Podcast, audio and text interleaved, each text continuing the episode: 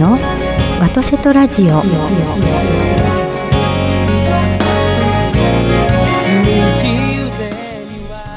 はようございます。森日和でございます。今週も神戸からお届けしてまいりたいと思います。ビリーさんおはようございます。どうもおはようございます。おはようございます。よろしくお願いします。よろしくお願いいたします。ビリーさん朝飲む飲み物って決まってらっしゃるんですか？朝飲むのはねまず、は僕4時半に起きるんですけど、はい。起きたらそのままつかつかつかっと冷蔵庫ガチャッと開けて、はい。今凝ってるのがですね、はい。こまた中野なあのね はい。コールドプレスジュースってわかります？何ですか？コール？コールドプレスジュース。スジュース。いえ。あの流行ってるんですね。野菜とかいろんなものをはい。プレスして、はい。冷凍冷やして、はい。まああの早いうちに飲むっていう、うん。本当にこういい酵素だけしか出てないっていう。あええそれがね僕の家の周りの神戸の周りにははい。4店舗もあるんですよ、でそれぞれ味がちょっと違くて。四店舗も？はい。結構いい値段するんですよ、ええでそれを飲むかそれがない時は、ええあの逆に今度は冷やしてないお水普通のお水を、はい。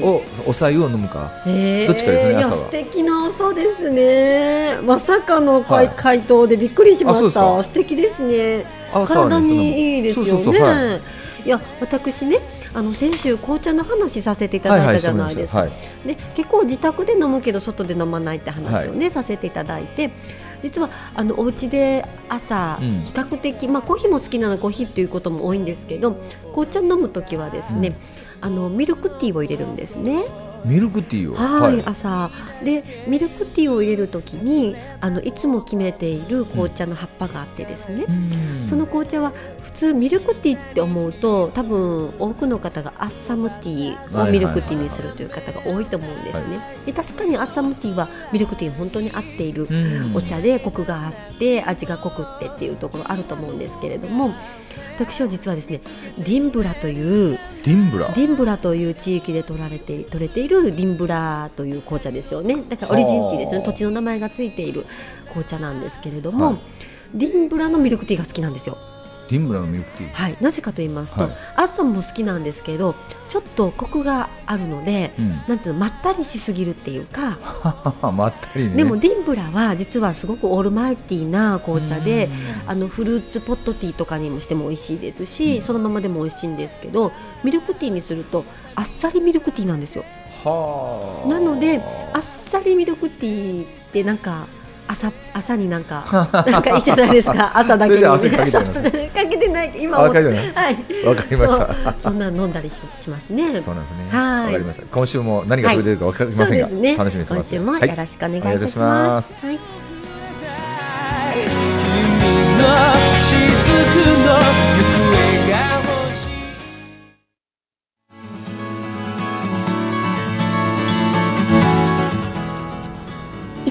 ワトセトラジオをお聞きくださりありがとうございます。当番組では番組のスポンサーを募集いたしております。詳しくは番組のホームページをご覧ください。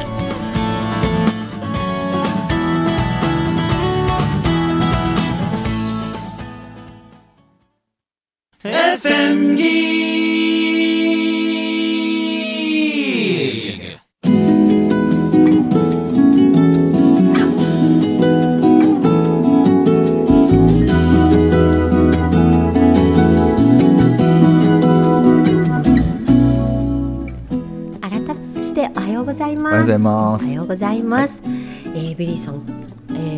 喋りましょうかね。さっきのに聞いたことがあるんですけどはい。ミルクティーのえちゃんとした入れ方って教えてほしいんですよ。あのね、はい。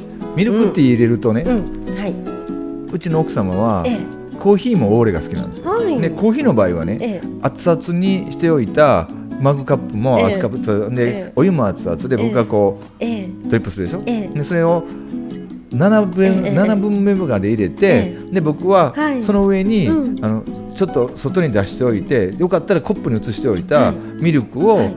ゆっくり混ぜて、ええで僕そのまま簡単に一旦30秒電磁かけるんです。はいはい。そうすると熱い、はい。こう、ええ。冷めない、うん。特に冬場なんか特にその冷めないやつができるんですけど、はい。あで一回ミルクティー作ってって言われた時に、ええ普通にすみませんティーパックで、はい。僕がちゃちゃ適当にして、はい。でそのまま同じことやったら、紅茶を電子レンジにかけてどうすんの？って言われて怒られてしまったんですけど。そうですね。どうやったら美味しいミルクティーってできるんですか？えっとまずはですね、はい。あの先週でしたかね。ゴールデンルールの話5がつのゴールデンルール？聞いてなかったですはい、上がっていたんです。覚えてるかな？覚えてるとえっ思います。とですね、ゴールデンルール、えっとゴールデンルール、私が忘れてる可能性が今高いなと思ってるんですけど、一個ずついってみよはい、う一つまず目は一つは、はい。確かはい。えっと順番違うかもしれないんですけど、はい。えっと茶葉選びですねまず茶葉を選ぶ。茶葉を選ぶ。まずあのなんどういうお茶を入れるのか。今回であればミルクティーなのか。レモンティーなのか。はい。ですね。だって例えばダージリンとかですと、絶対ミルクティーにしてしてしまうのはもったいないですし、レモンティーでもないと思うんです。うん。なので今日はストレートティーで飲むよっていう時に候補として上がってくるのがダージリンだったりすると思うんですけれども、うん。あの目的が決まっているのであればやっぱりそれに合ったお茶を選ぶということと、お茶茶葉選びで大事なのはもう一つはあれですね。えっと相手の方のお好みうん。ですね。ですのでどういう好みがある相手の方は好みなのかということを知っていてそれであの茶葉を選ぶということですね。茶葉を選ぶ。はい。私あの結局資格は取らなかった取れなかったんですけれども、うん。試験勉強でですね1年修行してた時はですねはい。あのいろんな紅茶を並べてですねテイスティングをするんですよ。はいはいでこの紅茶はどこの紅茶だって当てるんですね。はあはい、インドネシアのだとか、はいこれはあのインドのアッサムだとか、これはディンブラだとかあのいろいろ当てるんですね。はいなのでそうやって紅茶の茶葉の特徴をあの知っておいてですね。そすごいして茶当たってる葉を選ぶ当たってるえー、何が当たってるんですか？5つのゴールデンルールのあ、あ、そうですか。答えは今持ってるんですはいね。待ってますはい言うよ。はいえっと茶葉を選ぶ。はいそして茶葉をうん正確に選ぶ。ああ、じゃはいじゃ測る。測る。はいはいはい計量。あ合ってる？合ってますでしょ、はでその計量もいちいちこの何グラムって決まってるんですけどはい。毎回測るんではなくって同じティースプーンをつく使うって先生に習いましたね。同じティそうースプーン。するとはい。1回測ればうん。だいたいこれぐらいのも盛り盛り加減っていうんですかね。で何グラムっていうのが分かると、うん。いちいちその測りがいらなくなる。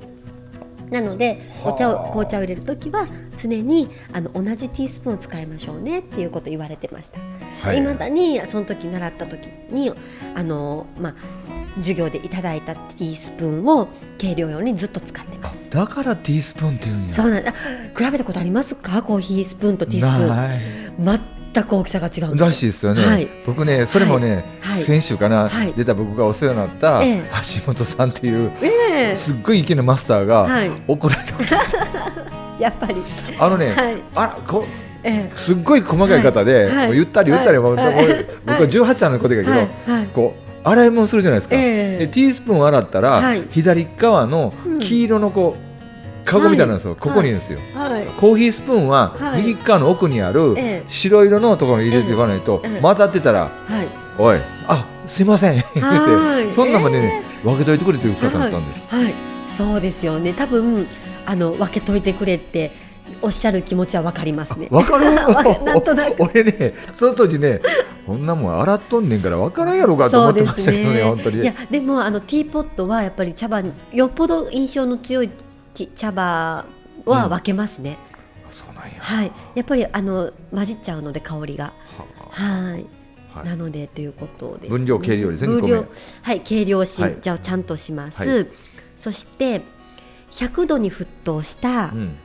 新鮮なお水を使う。うわ合うてるわ。でしょ？100度とは書いてませんけども新鮮なお水を使いはい。あったえティえあ温かい新鮮なお湯を使う。はい。はいでしょ？はあそれからあな3えっとななぜ新鮮なお水を使うかっていうと実ははいペットボトルのお水とかダメなんですよ。えどこの水？道水。水道水でいいの？はい。だから今皆さん浄水器つけてらっしゃったりしますよね。ああつけてるだから浄水器を通しただけのん勢いよく出した、くあの新鮮なお水が大事であのあ10分とか置いといてもダメなんですよ。あ書いてあるわほんまやと言いますのはあそれもう読んだらごいいんですけど。読んないであのお水に空気が含まれてないとダメなんですよ。書いてある。水道から直接汲んだ水は空気を含んでいますので水道水で結構です。でしょ？はあ茶葉を十分に冷やかせるためにはこの水道水が適日本では適当です。はい、そうなんですよ。あの先ほど先ほどじゃない、えっと前に言ったと思うんですけれども、はい。ジャンピングが大事って。書いてある書いてあるあほんまや。でしょ？う。茶葉を十分に開かせてその持ち味を引き出すにはジャンピングが大切ですでしょ？う。わひより先生さすがでござ私います。何年前に勉強したかな？まだ脳みそ生きてるな。ジャンピングっていうんやねそうなんでですよ。そう。でもですねあの陶器の、うん。えっと、ティーポットで入れてるとわからないんですけどガラスのティーポットで入れる時ありますよね。ありますあります。その時に横から見てるとジャンピングがまたね可愛いんですよ。ジャンピングってちちなみに何なんですか？茶葉がですね上下するんです。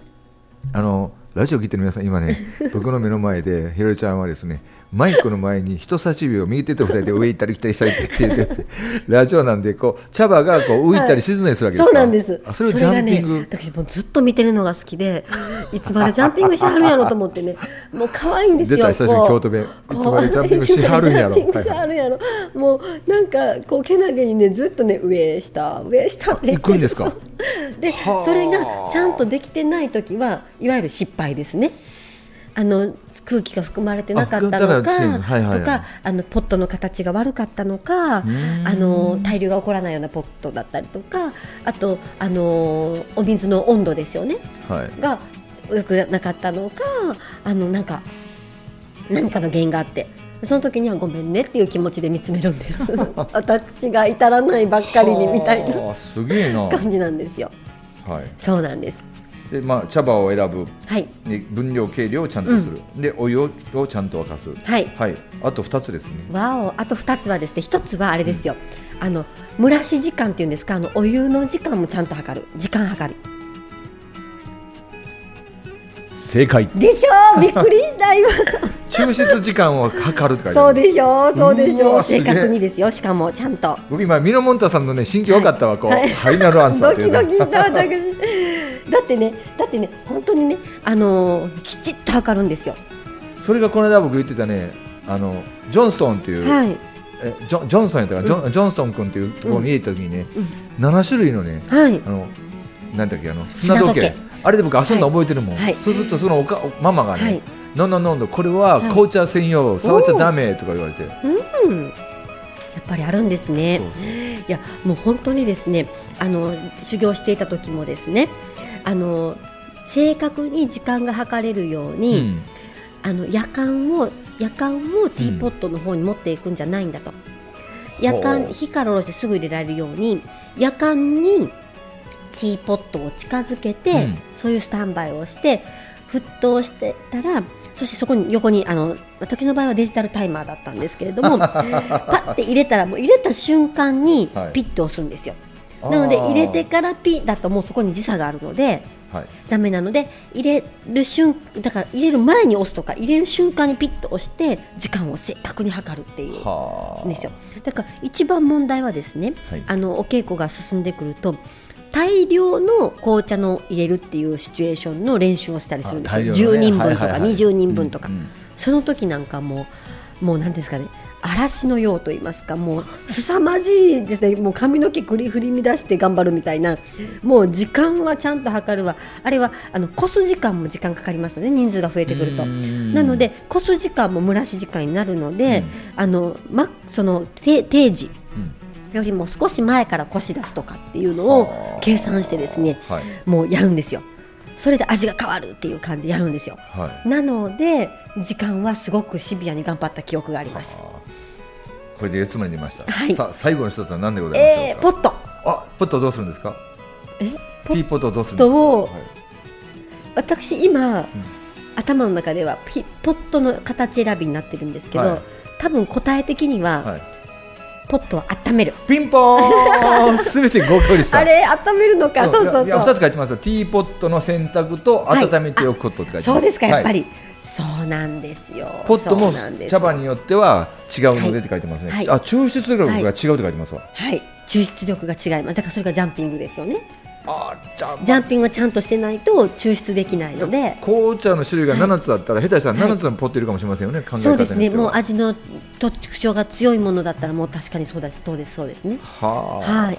そうなんですよ。思ってましたそうでしょう。なので私はいつもあの、まあ、そのお教室で習ってた通りなんですけれども、はい。あの入れる時はですねガラスのポットだと計量がしやすいんですよ、はい。線を引いといてガラスにですね。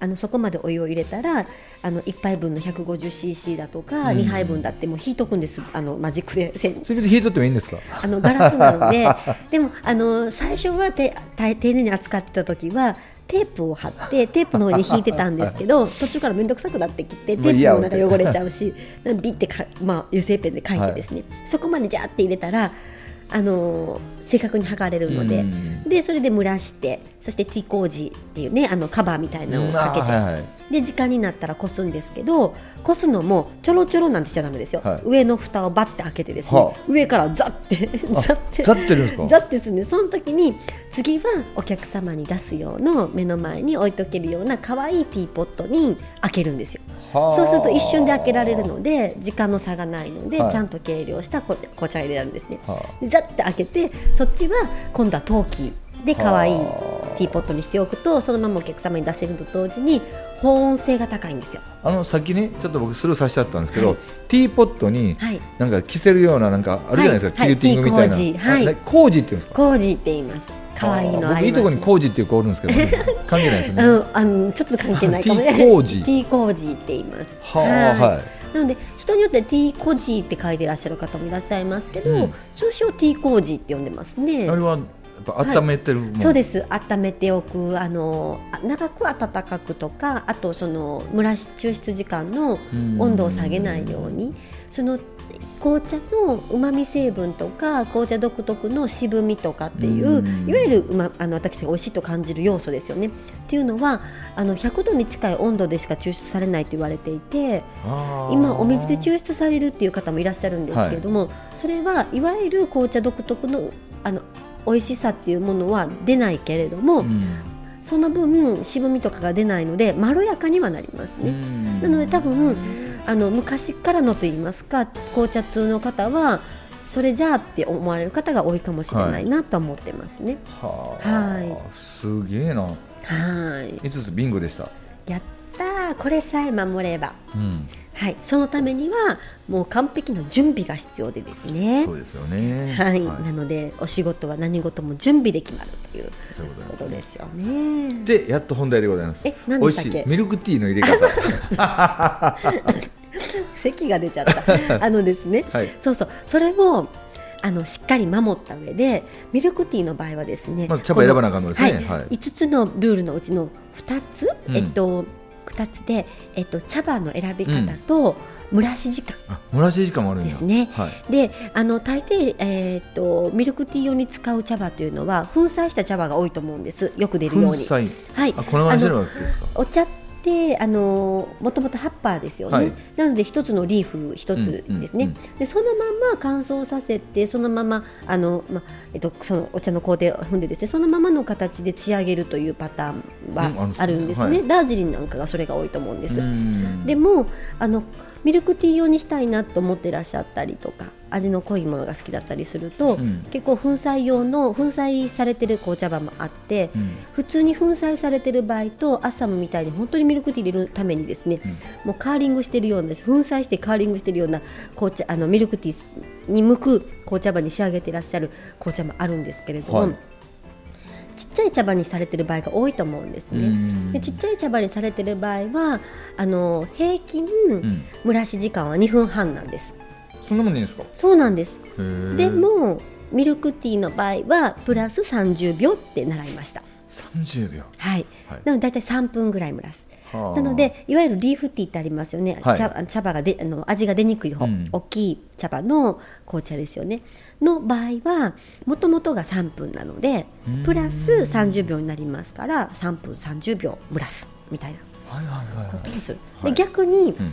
レモンティーは、うん。あのー短かったはずです。30秒。はい。うんなのであの味がバッティングしますので、ねはい。渋みがあんまり出過ぎたり味が出過ぎたりすると良くないかったっていう理由だったかなわかんないですけどレモンティーは普通の蒸らし時間よりも30秒短くって言われていた気がします。はい、はい。でほんでいつミルク入れてるんですか？みらそうそうそれでですね、はい。そので紅茶が出来上がりました、はい。そうすると、えっと、ミルクを温めておいてはい。混ぜるんですけれども、あのー日本人ってミルクを後に入れるパターンが多いですよね。出。たと言いますね。はい。でもですねその先生おっしゃったの実はどっちでもいいんだけど、はい。あのミルクの量が分かりやすいので、あの海外でその先生が勉強されてこられた時は、えっと、先にミルクを入れてる方が多かったってお聞きしました。それ先後で名前が変わったりしないんですか？あコーヒー変わるでしょ？コーヒー変わりますよね。最初にミルク温めてコーヒー入れたらオはい。ーレで、はい。何やったかな？であとは？あとはミルクコーヒー。あえー、か関西でいう冷ミーコーですわ。え ミーコーですー、わ。ミーコミルクコーヒーはコーヒーの上にガーッとミルク入れえーるえーえー。そうですか。紅茶も先に、えミルク温めてた方がいいんですか？はい、はい。温めてた方がいいですね。うん。はい、やっぱりまあ好みもあります。でその話でね私思い出したんですけれどもね。はい、いいねいいね。はい。あの妹がですね、うん。あのずっと今東京に住んでおりまして、はい。で私も一時住んでたんですけれどもその頃はまだ東京に住んでない時に、うんあのスターバックスさんってありますよね。ね。はい。スターバックスさんがちょうど流行り始めた頃でうんまだまだ関西人にとっては馴染みがなかった、はい。特に関西人と言いましても私は田舎だったので、うん。馴染みがなかった時に、はい。東京には結構あるので、そのスターバックスに行くのに緊張していくっていう注文ってみたいな。結構皆さんこだわった注文されるじゃないですか、はい。なんかあの何ですか？えっとツーショットのとかシロップ抜きのなんたらこうたらでみたいなはいはい。ことをおっしゃるじゃないですか、それでね私もいつももうあのスターバックス行きたいんだけど、うん。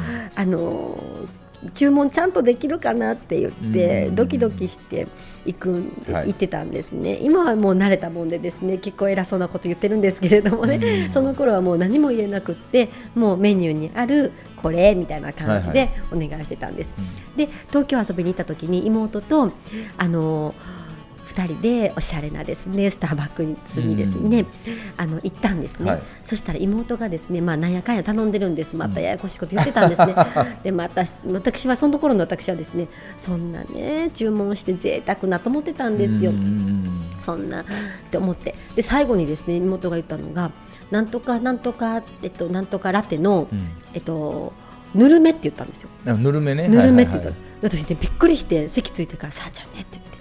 あの置いといたら冷めるんやから そんな贅沢言ったらあかんとか言って。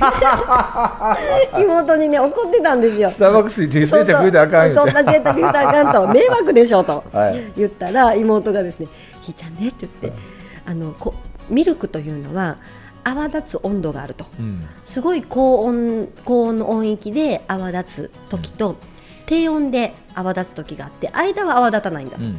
なのでミルクが泡立つには2つの温あの温度域があると。うん。であの自分がぬるめって言った時にはミルクを温めない常温のミルクをあの泡立てたらそれを入れるだけなので、うん。お店の方には手間がかかってないって言われたんですよ。ああそれ正解ですわ。うん。ですよね。あのあったかいので温めたらあのー普通にねあのカプチーノなりなりますけれども、冷たい温域でも泡立つ温度があるからそれで作ったらぬるいのが出来上がるので言うたら温める手間がない分、うん。こっちの方が親切なんだみたいなことになった時にあそうなんだと思ってごめんねとか言って言ってたなと思いました。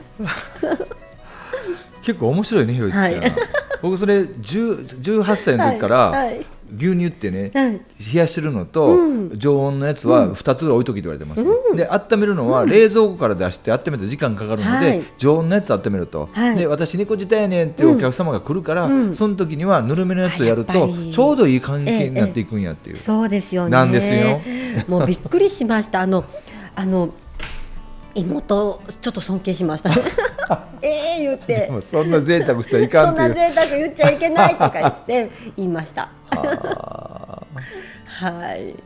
いや新しい文化が入ってくるという時はちょっとドキドキしますよね。でもスターバックスもねあっという間にねスターバックスが来たかと思ったらターリーズが来てみたらいっぱい来ましたね。はい僕あの一冊目の本書いたんは、ええ。こう神戸のこのねスタジオが近い北野町にあるええ。スターバックスさんは、はいおしゃれです。はい、人館をね公開人館を改装してるので、あそうなんですか。あれあそこ出来たての時って、はい。店長とすごく仲良くて、ええ。僕毎週土曜日あ金土日の朝はそこで銀行を書いてたんですよ、はい、あそうだったんですね、い、や今でもあのスターバックスさんは私の中では憧れですね。ただね隣の駐車場がね今、ええ。結婚式場に変わっちゃったので車が止めれないというあらら難点です。あら残念ですね、いや北野の町にもう本当に以前からあるというような雰囲気の佇まいの自然なスターバックスさんですよね。そうです。偉人感そのものですからね。ねえ、はい。素敵です。うん。えーそこに行ってぬるめがいい。ぬるめがそれあれですよ。あのおっちゃんの世界で行くと、うん。牛丼屋に行って、はい。あのつゆだくねって言ったらそんなわがまま言っちゃダメって言うと一緒だから、